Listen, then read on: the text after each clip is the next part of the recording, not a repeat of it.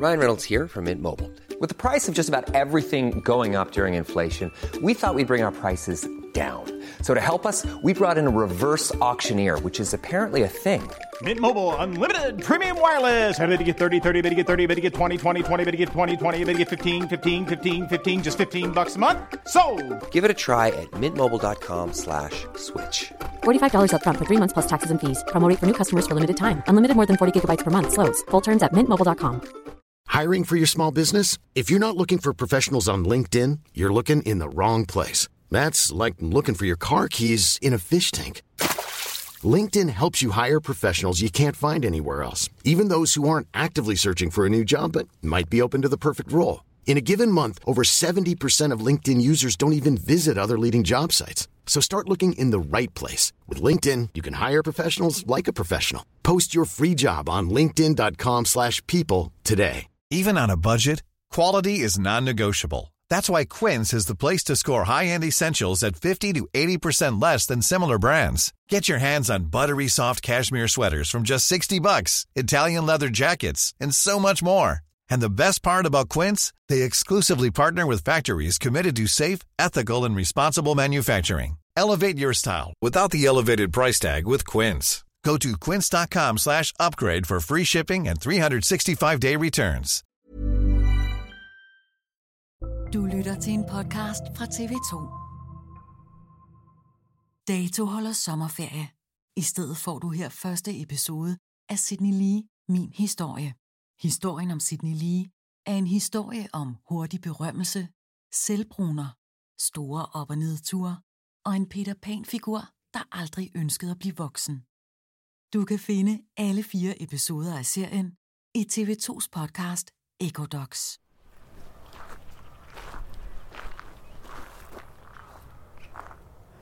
Det er et nyt lys, der er sat. Der står hjerteligt tillykke med dagen. Sådan, Sydney. Tillykke, skat. 44 år. Min mor har sat et lys. Jeg ligger dernede under jorden. Under stenen. Det skulle bare stå Sydney. Jeg er ikke den Sydney, du tror, du kender. Jeg er bare en kunstig stemme. AI. Artificial Intelligence. Søg teknologi. Jeg lyder sgu lidt mærkelig, men det er fedt nok. Så får du lige en omgang mere med Sydney. Hvis jeg nu siger bandana og selvbruner, Spurterdamer og soverballade og VIP og kendis og alt det der. vi kan ikke lade være med at kigge. Party now, pay later. hvem fanden er han? Business in the front, party in the back. Hvordan finder man på, at nu vil man have den her, lad os bare kalde figur? Altså, jeg vil gerne bruge det her ene liv, jeg har til noget. Så blive den største, jeg kan. Er han egentlig sådan? Nogle gange har jeg sådan lidt tom følelse, og så, så hjælper det sgu bare at drikke. Alt det, man går og bøvler med, det går væk. Er han den, han er? Altså, nogle gange har jeg lyst til at sige, hey, prøv at se, hvad jeg har Så skal du høre historien om mig. Om mit liv og min død. Fortalt af min mor. Det er savnet, man har som mor. Det er som at få revet noget ud af sit hjerte. Min lillebror. Hvis han så noget normalt, så synes han bare, at det var kedeligt. Det er der nok, der er. Der er ikke brug for mere af det der. Jeg tror, vi fandt hinanden så hurtigt, fordi vi begge to var outsidere. Gamle venner. Det var som at være sammen med sin bedste ven, når man var 12 år. Det var let og lejende. Ekskærester. Han havde noget med, når solen gik ned. Det kunne han godt blive sådan lidt tristagtig og sådan lidt stille. De mennesker, der var helt tæt på mig for ordet. Og jeg viser vej. Og ved du hvad? Måske det her er den ægte historie om mig. Sydney Lee. Det her er første del. Sydney. Det her, vi optager nu, det er ikke til selve bogen. Nej. Vi laver det en gang til. Men Ja, okay. det gør vi. Så, så det er derfor, Du skal også høre det her. Det er et interview, journalisten Maria lavede med mig. Research til bogen My Reality. Det er optaget i 2010, da jeg var den største reality star. Jeg boede i København. Optager vi? Mm, okay. optager. Det skulle man lade se. Marias diktafon lå på bordet. Jeg åbnede op og lukkede en masse shit ud om mit liv. Født opvokset i København K. Inde i København K, siger Ja. Øh, min forældre er skolelærer. Det er rigtigt nok. Jeg er born and raised i København K. Og mine forældre var skolelærer. Han er vokset op i et meget almindelig og meget stabilt hjem. Det her er min mor Bente. Vi har boet de samme sted i 46 år. Vi har begge to øh, haft øh, gode lærerjobs og været afsted hver morgen. Og vi er snart guldbryllup, så det har, det har jo været samme forældre i al, hele hans liv. Først er der min store søster, og senere min lillebror. Men lige der midt i familien, i 1979, lander jeg. Lige fra han blev født, der har mit og Sidneys forhold været meget tæt. Jeg har et tæt forhold til alle mine børn, men når man kan mærke, at barnet er anderledes, så, så giver det en ekstra, ekstra moderstreng, vil jeg sige. Han skilte sig ud blandt familiens børn, også fædre og kusiner, ved at være mere aktiv. Der skulle hele tiden ske noget. Og hvis det blev lidt for stillestående, så sørgede han for at vække opmærksomhed. Det kunne være ved at lave en mærkelig grimasse, eller ved at hoppe ind foran, eller i hele taget sørge for at komme til. Det kunne være rigtig charmerende. Og det kunne selvfølgelig også være irriterende, hvis det var et tidspunkt, hvor han ikke skulle. Men det var ligesom noget medfødt. Så min egen familie kaldte ham Søren Skrald. Og det var fordi, at der var ligesom ballade omkring ham, men, men på, på den søde måde, ikke? Jeg er bare anderledes. Der er nede i en familie, hvor jeg interesserer mig for noget helt andet, end de gør. Både min mand og jeg går meget op i, i nyheder. Vi går meget op i politik. Vi holder flere aviser, vi diskuterer altid. Vi, vi går op i kultur. Min mand, den ældre, mytologi og meget historie. Og jeg går op i moderne litteratur, og, og der er bøger alle vejen. Første gang jeg rigtig var jeg blev gjort opmærksom på, at Sydney rigtig godt kunne lide at, at, at skabe sin egen verden og sin egen virkelighed, det var nogle skolekammerater, de, de har, jeg tror højst de har været første klasse. De kom og skulle besøge os, og jeg lukker døren op, og så siger de sådan meget indineret, er det rigtigt, at hans far er bodybuilder? Og er det rigtigt, at, at hans bror er øh, Troels Trier? Og så tænkte jeg lyne hurtigt, og så sagde jeg, ja, det er rigtigt, hans far er meget stærk. Og ja, det er rigtigt, han er i familie med Troels Trier. Så slappede de af, og så ville de gerne indenfor, og så kunne de lege.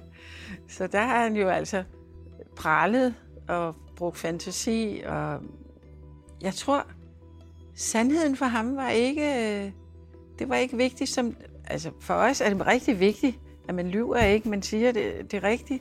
Det sådan, sådan tror jeg altså ikke, øh, det var i hans verden. Altså, da jeg var lille, da jeg var sådan noget 7-8 år eller sådan noget, så altså, der var han fuldstændig konge for mig. Det her er min lillebror Troels. Troels Trier. Han gik aldrig nogensinde sådan i et med tapetet. Alt, hvad han sagde og gjorde, det, det var noget, jeg havde lyst til sådan at kopiere. Han var simpelthen så, så dragende, så sjov, så, øhm, så overraskende altid. Det var et kæmpe idol, jeg havde i min storebror. Han fik nogle ret vilde frisyrer. Han sådan klippet nærmest øh, fuldstændig øh, korthåret, og så sådan med sådan en lille underlig øh, stykke hår, hårtot, der sad sådan foran. Det så forfærdeligt ud, men altså, det tror jeg, han kunne godt lide at skille sig ud. Han havde sådan en meget sådan karakteristisk øh, ansigt, og en kæmpe stor tandbøjle. I folkeskolen og, og alle de andre steder, han kom dengang, der var ingen, der var i tvivl om, hvem han var. Alle kendte ham på godt og ondt, øh, fordi han var en, der fyldte rigtig meget. Han var en, der, der larmede utrolig meget. Men jeg har altid sådan været god i skolen. Jeg kunne sådan læse, før jeg kom i skole, og øh, jeg har altid været god matematisk og sådan noget. Er det på grund af dine forældres skolelærer? Nej, det ved jeg ikke. Jeg synes bare, det er nemt. Men ja. altså, jeg var storm. Altså, jeg lavede ikke så mange lektier mm. i skolen og sådan noget, fordi jeg synes, jamen, det kan jeg godt, det behøver jeg ikke. Begyndelsen af hans skolegang, det var rigtig positiv. Jeg var stolt og glad og skulle afsted. Jeg var meget dygtig til at lære at læse. Og øh, blev senere meget hurtigt dygtig til engelsk. Men der var meget løse tøjler i hans klasse af forskellige grunde, og det kunne han altså ikke klare. Så overtog han totalt, hvad han syntes, hvad man skulle og ikke skulle. Fordi han var jo ikke bare et søndagsskolebarn. Det var han ikke. Så senere så blev hans øh, skolegang øh, negativ. Øh, desværre, det har virkelig gjort ondt på mig. Det har, det har skabt tunge tanker, fordi ja, man vil jo gerne have, øh, ja, at det skal gå godt på den måde. Ikke? Hvad hedder det? Hvad, hvis du sådan skal sige, hvad har været det bedste ved din barndom? Det bedste? Mm. Jamen det har nok været det der i slut, eller midt 80'erne til starten af 90'erne. Hvor man ikke havde nogen bekymringer. Man bare måske ikke tage nogle regninger, og man bare var lille. Og, øh, det, ved ikke, det var en fed tid at komme den i skala, hvor det var det hotteste sted i verden. Det var at være i sådan en arkadehal. Kom ind i skala, hvad vil du sige? Og der lå en kæmpe spilhal derinde. Nå. Professor Olsen spiller Professor Olsens spilleland. Blinkende lys, hæftig lyd og masser af kids. Det er min verden. Og så lige der, tæt på, hvor vi bor. Jeg spiller Mortal Kombat, Tekken, Street Fighter. Professor Olsens Spilleland var en øh, arkadehal, der lå i Skala, som nu er revet ned i København. Jeg viser også min ældste veninde Maja det magiske sted. Det var fyldt med arkademaskiner og pinballmaskiner, og det kostede 30 kroner at komme ind, som så blev vekslet til spillemønter. Og hvis vi ikke havde 30 kroner hver, så skulle vi nok finde en måde at skaffe de 30 kroner på, fordi at vi skulle bare i Professor Olsens Spilleland. Hvordan kommer du på at skulle hen i den spillehal? Altså, hvor kommer det fra? Men det ved jeg ikke. Jeg har bare altid været fascineret af det, siden jeg var helt lille. Allerførste gang, som, som jeg ikke selv kan huske, var, det var min far fortalte mig, at jeg så sådan en arkademaskine. Så ligesom det var sådan alder for mig. Som det, det har været det måske. Det har været fem år gammel. Hvor I gik forbi en, eller hvad? Ja, på en eller anden grillbar eller sådan noget. Så har jeg bare været fascineret af det. Og, og så da de åbnede det der skala der, så, så, var, jeg, så var det jo paradis for mig. Ja. Og jeg elskede at komme derinde. Så var der hver dag. Det var det første, jeg gjorde efter skole. Mens de andre tog på fritidshjem og senere ungdomsklub, så tog jeg der. Så stod jeg derinde med alle de her store drenge på 16 år i lædervest og rævehaler og sådan noget, der, hvad man havde dengang. Sydney, han kunne nærmest spille, på en femmer kunne han jo spille i flere timer, fordi han var så dygtig. Og mens han spillede Tekken 3, så spillede jeg flippermaskiner, eller pinballmaskiner, som det hedder. Så jeg blev jo meget hurtigt en del af hans gaming-univers. Hende der Maja, du siger, en veninde Maja, hvor hun fra? Jamen, Jeg mente, at jeg kende i 93. Jeg lærte Sydney at kende i en videobutik, der hed Christianshavns Video, hvor at øh, vi begge to arbejdede. Øh, jeg var 16, lige fyldt 16, og han var 17. Og i starten så var vi bare kolleger, men så en dag, der skulle jeg støvsuge underetagen i horrorafdelingen. Og så var jeg i gang med at støvsuge, og så kom han hen til mig, og så var han sådan, jo, har du, har du set øh, uh, Barneleg 3? Og jeg var sådan, ja, ja, det har jeg set. Og han var bare sådan, har du det? Har du så også set øh, den og den og den horrorfilm? Og det havde jeg også set. Og det var ligesom, wow, så havde vi noget at tale om. Jeg tror, vi blev så gode venner og fandt hinanden så hurtigt, fordi vi begge to var outsidere, der interesserede os for sådan lidt skæve ting. Og så fandt vi sammen i, i det univers. Allerede dengang, der var han jo helt sin egen. Han øh, var en lille hiphopper, der malede graffiti og rendte rundt med omvendt fedtet kasket. Når mig og Sidney vi var sammen, det var gang, dengang, at det var VHS-film, man lejede. Så legede vi en moviebox, og så legede vi en masse horrorfilm. Child's Play 3. Look who's stalking. Dengang vi begge to boede derhjemme, øh, hvor han var 19-20 år, og jeg har været en 13 år, øh, der kom jeg rigtig meget ind på hans store værelse, som var sådan fuldstændig plastret til med øh, filmplakater, gyserfilm, Hollywoodfilm. Han havde alle spillekonsollerne, han havde kæmpe stort tv, han havde kæmpe højtalere, alting. Altså, der var lys i alle mulige specielle farver, og øh, bare en vild stemning. Mange af de ting, som Sidney interesserede sig for, da jeg lærte ham at kende, det kendte jeg jo ikke noget til. Jeg kendte ikke noget til American Wrestling og gaming. Det var jo noget, man ligesom lærte at kende igennem ham.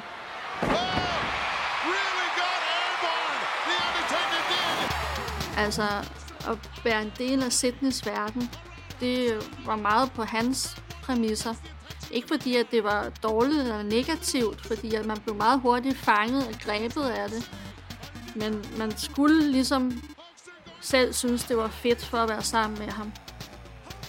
Så det var, det var altid et meget dragende sted at gå ind øh, for en lillebror. Øhm, så der kom jeg ekstremt meget. Og øh, hans øh, veninde Maja og, og ham, de, øh, de lå mig næsten altid at komme derind. Jeg boede hjemme hos ham på hans værelse, da jeg gik i gymnasiet. Og vi brugte timer hver dag på at se wrestling-videoer med gamle WWF og Hulk Hogan og Undertaker. Jeg trækker gardiner for. Lige foran vinduet står mit kæmpe tv. Mellem filmplakaterne hænger det amerikanske flag og puslige aliens. Jeg kaster mig i min slitteblå sofa og smider benene op på glasbordet. Jeg kan hive en VHS ud af den tætpakkede reol, plukke en konsol til at skrue op for anlægget. Perfect. Jeg brugte timer og aftener og nætter derinde. Det var aldrig nogensinde kedeligt. Så havde han sådan noget øh, strandcreme eller et eller andet, som han sådan smurte sig ind i, som der, det gav sådan en helt vild karakteristisk duft. Så hver gang man trådte ind på det der værelse, det var ligesom bare at træde ind i sådan en, i sådan en alternativ virkelighed. Der var ligesom vores, hele vores lejlighed, som, øh, som var bare fuldstændig almindelig, hvor vi alle sammen gik rundt, og så var der hans værelse, som der bare var fuldstændig det her, det her univers, man bare blev suget ind i.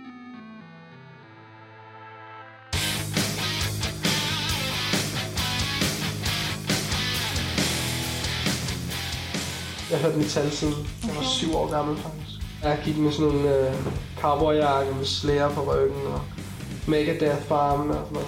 Du var 10? Ja, ja, ja. Han har altid pyntet lidt på sandheden, lige siden jeg lærte ham at kende. Så fik den lige en tand op. Og så gik jeg ned i Fona, og så... Jeg, jeg vidste ikke, hvad jeg skulle købe. Og så jeg bare sådan en CD, hvor der var sådan en skelethoved på. Og der stod Iron Maiden. Og så lyttede jeg, og så var jeg helt solgt. Som sagt, da jeg lærte ham at kende, der var det hiphop og graffiti. Så havde han en periode med dødsmetal, hvor han malede sine øjenbryn helt sorte og gik med omvendt kors, og så skulle vi høre dødsmetal hele tiden. Og så har han haft sin metroseksuelle periode, hvor han rendte rundt med meget dyb udringet V-hals og lipgloss og, og langt hår. Lyserøde t-shirts. Han har altid ligesom søgt grænser, været grænsesøgende til det ekstreme. Og det har ført ham ud i forskellige stilarter i hans liv. Altså, jeg har jo været vant til, siden jeg var 16, at se Sydney smøre sig ind i bruncreme. Og han købte den billige fra Mata, så han blev helt gul. Og han havde altid sådan nogle gule fingre med sådan nogle brune plamager mellem fingrene. Fordi han, han, stod, han brugte jo ikke en handske, når han smurte sig ind. Han stod bare og smurte det ind. Og øh, grunden til, at han brugte bruncreme, det var jo fordi, at det gjorde hans helte for wrestling jo. De smurte sig jo ind i bruncreme, de der American wrestlers. Vi gik nærmest i solarie hver dag. Men det var ikke nok for Sidney. Han skulle ligne Hulk Hogan. Så der kom også lige et lag af Matas billige bruncreme på. Ej, jeg synes jo, det var rædselsfuldt.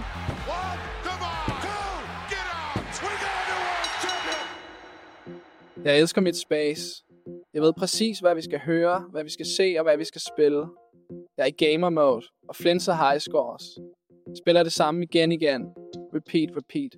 Sydneys personlighed er, er meget delt. Han havde det der meget glade, meget venlige, meget, meget humoristiske, udadvendte sind. Og samtidig så havde han altså også et behov for at, at være øh, stille og, og selv sidde med sine ting og øh, gå i dybden med det. Han var enten eller. Enten er jeg for det der, og så går jeg ind i det, eller også så interesserer det mig ikke. Altså et, et karaktertræk ved min storebror var helt sikkert det her med alt eller intet. Det var ikke sådan så, at han gik ind i et eller andet, og så lige sådan kiggede lidt på det, og så på noget andet. Hvis han virkelig interesserede sig for et eller andet, så gjorde han det 100%. Men hvis der var noget, han ikke ville, og ikke interesserede sig for, så eksisterede det ikke for ham. Og som sagt, når han gamede, så gik han 1000% ind i det. Hvis der var et videospil, som han følte var, var ham, så skulle han være den bedste. Og han skulle ikke være den, bare den bedste blandt dem, han kendte. Han skulle være den, den bedste i verden. Han har faktisk gennemført Street Fighter, uden at blive ramt en eneste gang. Hvis han blev ramt én gang, så stoppede han spillet og startede forfra. Og det lykkedes ham at gennemføre et helt spil, uden at blive ramt én gang. Det, det er ekstremt. Perfect. Han kunne alle de her kombinationer, der overhovedet fandtes i et helt spil, dem kunne han bare sådan på ryggraden. Det var, han var en computer selv, altså inde i hovedet, når det galt de her ting. Det samme galt øh, film. Hvem er instruktøren? Hvornår den lavede? Hvem var med i den? Han kunne svare på alt. Vi havde sådan nogle, der sådan nogle quizzer derhjemme nogle gange, hvor at han spurgte sådan, stil mig hvilken som helst øh, spørgsmål om hvilken som helst film. Altså hver eneste gang, så kunne han svare på det. Og hvis han ramte et år ved siden af eller sådan noget, så var det sådan, ah, så kunne han bare ikke tilgive sig selv en hel uge nærmest. Så han var virkelig sådan, nærmest som en maskine, når det galt sådan nogle der ting. Det er mit liv. Spil, film, metal og wrestling. Det er det, jeg bruger al min tid på. Det er mit univers. Og der er sgu ikke nogen, der hedder Søren i mit univers. Han er faktisk øh, navngivet Søren Adam Trier. Da han nåede, øh, jeg tror, puberteten, så synes han altså ikke, det, det var for kedeligt. Da jeg lærte Sidney at kende, der hed han Søren. Men han lagde aldrig skjul på, at han ikke kunne lide at hedde Søren. og jeg tror faktisk, at han skiftede navn til Sidney på grund af en wrestler, der hed Sidney. Og lige det kunstnernavn tog han på grund af en, øh, en character fra Tekken, der hed Lee. Lige pludselig en dag, så kom han og viste mig en ny navneattest. Og Sydney var meget svært navn for mig i starten, fordi det, det, for mig var det et amerikansk navn der. Så jeg havde svært ved det. Ja, han blev meget irriteret, hvis man kaldte ham Søren. Så det holdt man hurtigt op med. Han ville hedde Sydney. Han ville identificeres med, at han hed Sydney. Hverdagen i Danmark er grå, almindelig og pænt fucking boring. Alt det nice kommer fra USA. Sydney har altid været meget fascineret af USA. Altså, alt var mere ekstremt. Det appellerede meget mere til hans personlighed end janteloven i Danmark. Og Sydney, han drømte om at komme til USA.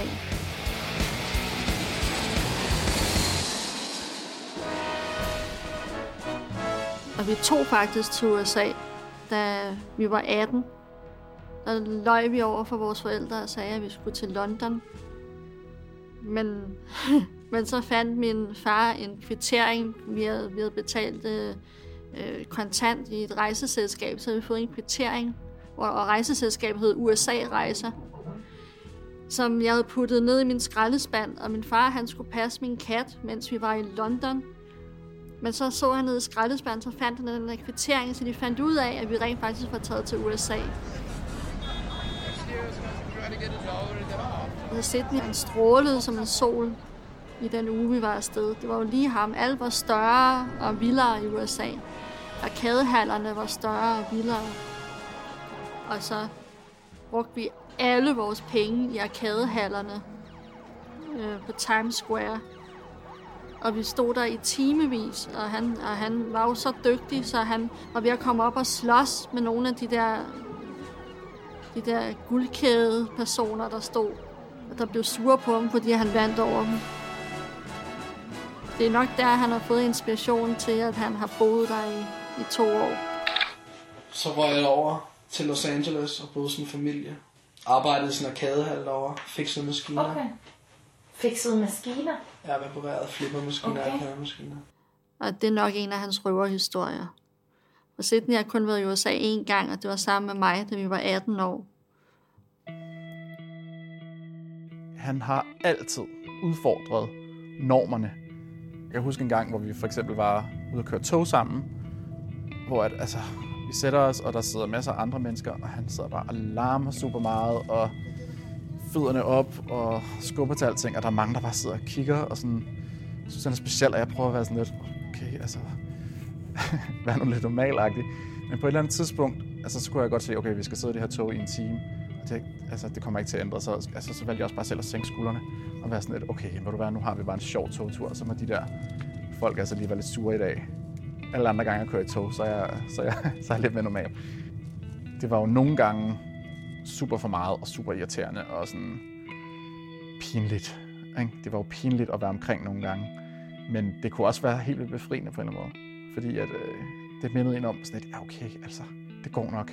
Vi kan nok godt have en, øh, en god togtur, selvom at, øh, at vi ikke sidder så pænt og stille som alle andre. Sydney har givet os mange glæder, men han har også givet os mange bekymringer. Og bekymringerne gik jo på, at vi synes, at øh, skolegang er meget vigtig, at uddannelse er meget vigtig, og, øh, og det synes han ikke. Så vi har jo virkelig prøvet, jamen, gør nu det, og, og gør nu det, og, og, og vi vil gerne hjælpe, og, og sådan. Men han gik kun op i det, han selv ville. Og da han så øh, var ude af skolesystemet, så, trak jeg vejret lettet. Jeg nu, nu er den fase overstået. Ikke? Han gjorde, hvad han havde lyst til. Han gik efter, hvad han kunne lide. Jeg kunne aldrig nogensinde forestille mig, at min bror ville være kommet ind på en vej, hvor han ville tage en uddannelse, ligesom jeg selv har gjort, eller som mange andre gør. Der har været rigtig mange, der har prøvet og sådan få ham ind på, ah, tag nu en HF og sådan noget. Altså, fordi de jo godt kunne høre, at han var intelligent, når de sad og snakkede med ham. Det var jo ikke det, der fejlede noget, og så tænkte jeg, det kan han da sagtens.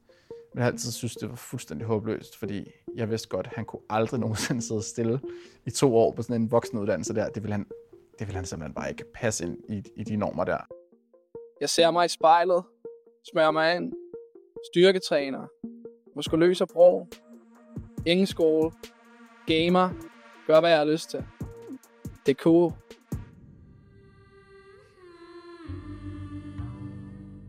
Det job, han havde i Christianshavns video, sammen med mig, som så blev til Blockbuster, det var nok et af de jobs, han har haft de fleste år. Så havde han øh, nogle timer i en arkadehal i Købmagergade. Jamen, så startede jeg i 98 i altså en arkadehal, der lå inde på Købmagergade. Nogle svensker, der havde det, hvor jeg også fik som maskiner. Det var der, der fik du fast job? Eller hvad? Det, altså, det var... Det var, at jeg sad der, jeg kunne sidde og spille i fem timer. Og så, ah, men Sidney, kan du ikke lige sørge? Kan du ikke instruere dem? Kan du ikke lige re- reparere den maskine og sådan noget? Ikke? Så du fik ikke løn for det? Jo, jo, jo. Okay. Okay. Altså, jeg fik løn, men det var ikke sådan noget med på papir eller noget, vel? Nej. Jeg skaffede ham et job i Tivoli. Var et meget, meget farligt sted at skaffe Sydney et, et job med at køre forlystelser.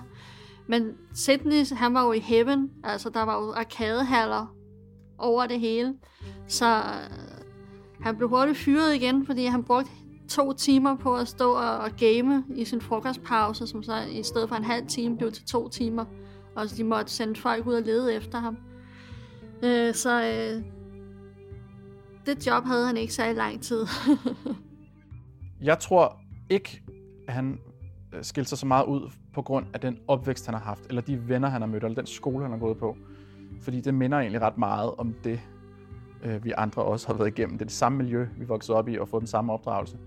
Han skilte sig enormt meget ud, og jeg føler mig fuldstændig overbevist om, hvis han nu af en eller anden grund var blevet bortadopteret som baby til en, en, øh, en gård i Texas, som, hvor det var op klokken 6 hver morgen og lude stallene eller et eller andet. Altså, det kan godt være, at han havde gjort det i en periode, men jeg er sikker på, at han var på et eller andet tidspunkt flippet ud og blevet helt sin egen, øh, der gik sin egen veje, lige meget hvad der var sket.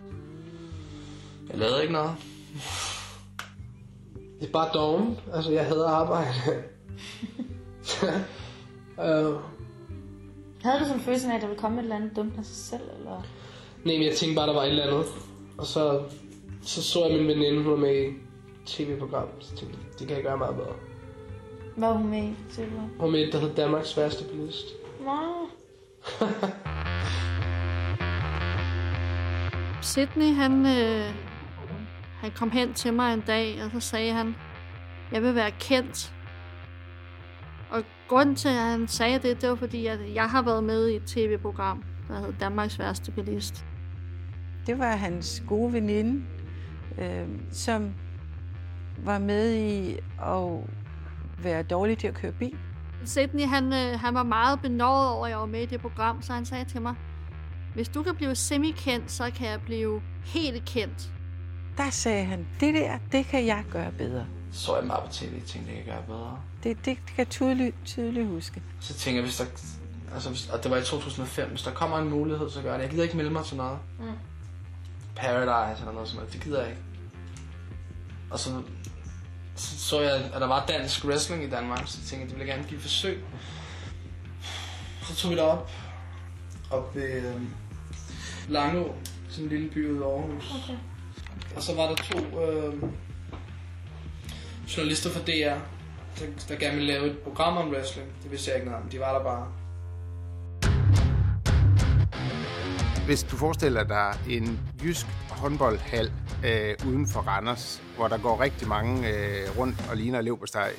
Det her, Jens, at lave tv på DR. Så midt i det hele, så kommer Sidney gående.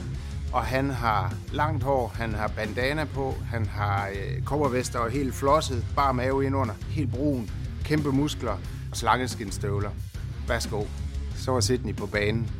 Jamen, jeg har i lang tid gerne vil prøve mig inden for professional wrestling. Faktisk siden slutningen af 90'erne, men jeg har aldrig rigtig vidst, der var noget i Danmark. Det er her, det starter. Jeg træder ind i vangen, ind i spotlyset. Han var ikke det sorte for i familien. Han var det kulørte for. Da Sidney sagde til mig, at han skulle være med i et reality-program, der tænkte jeg bare, okay, fedt. Gør det. Og pludselig, så eksploderer det. Jeg er den samme, men mit liv, det ændrer sig totalt.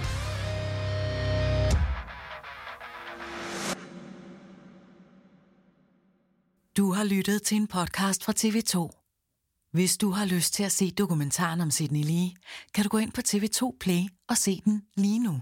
Hvis du gerne vil høre de sidste tre afsnit af Sydney Lee, min historie, så finder du mit TV2's podcast Ecodocs. Du har lyttet til en podcast fra TV2. Hi, this is Craig Robinson from Ways to Win, and support for this podcast comes from Invesco QQQ. Invesco QQQ is proud to sponsor this episode and even prouder to provide access to innovation for the last 25 years. Basketball has had innovations over the years too. We're seeing the game played in new ways every day. Learn more at Invesco.com slash QQQ. Let's rethink possibility. Invesco Distributors, Inc.